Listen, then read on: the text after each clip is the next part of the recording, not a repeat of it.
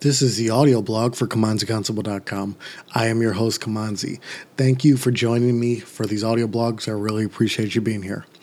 Today's post is entitled Four Ways to Overcome Imposter Syndrome, and you'll be able to find it Tuesday on KimanziConstable.com. You guys on the audio blog, you always get it a little bit earlier than blog readers. I remember the excitement I had when my first book was published on Amazon.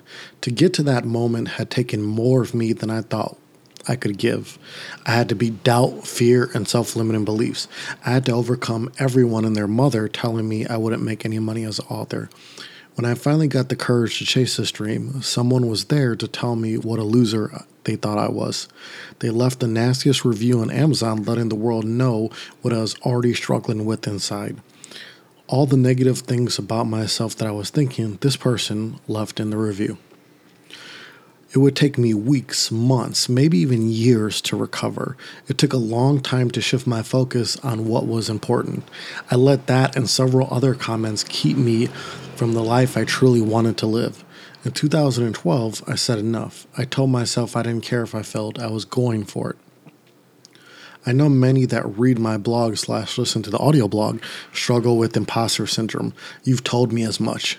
Here are four ways to beat it. Number one, do the work anyways. The best thing you can do is determine to do the work no matter how you feel. Will it always work out? Probably not. But what builds your dream is consistent action and continuous commitment to do the work that it takes to build a dream. Even when you feel like an imposter, write, podcast, and make videos.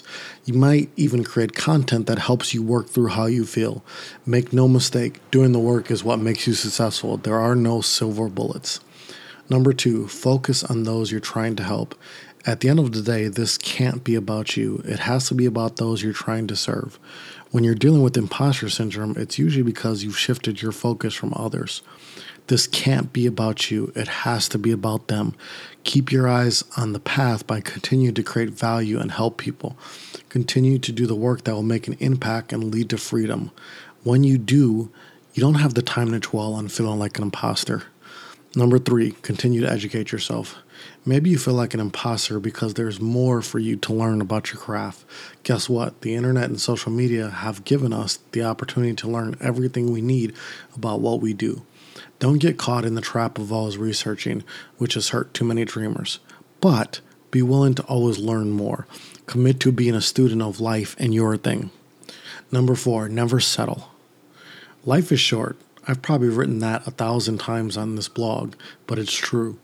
When you settle for less than you deserve, you become an imposter. Commit to working as hard as you need to work to make your dream your reality.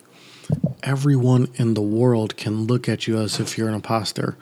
That's cool. Simply smile at them as you do the work. They'll jump on your bandwagon when you win.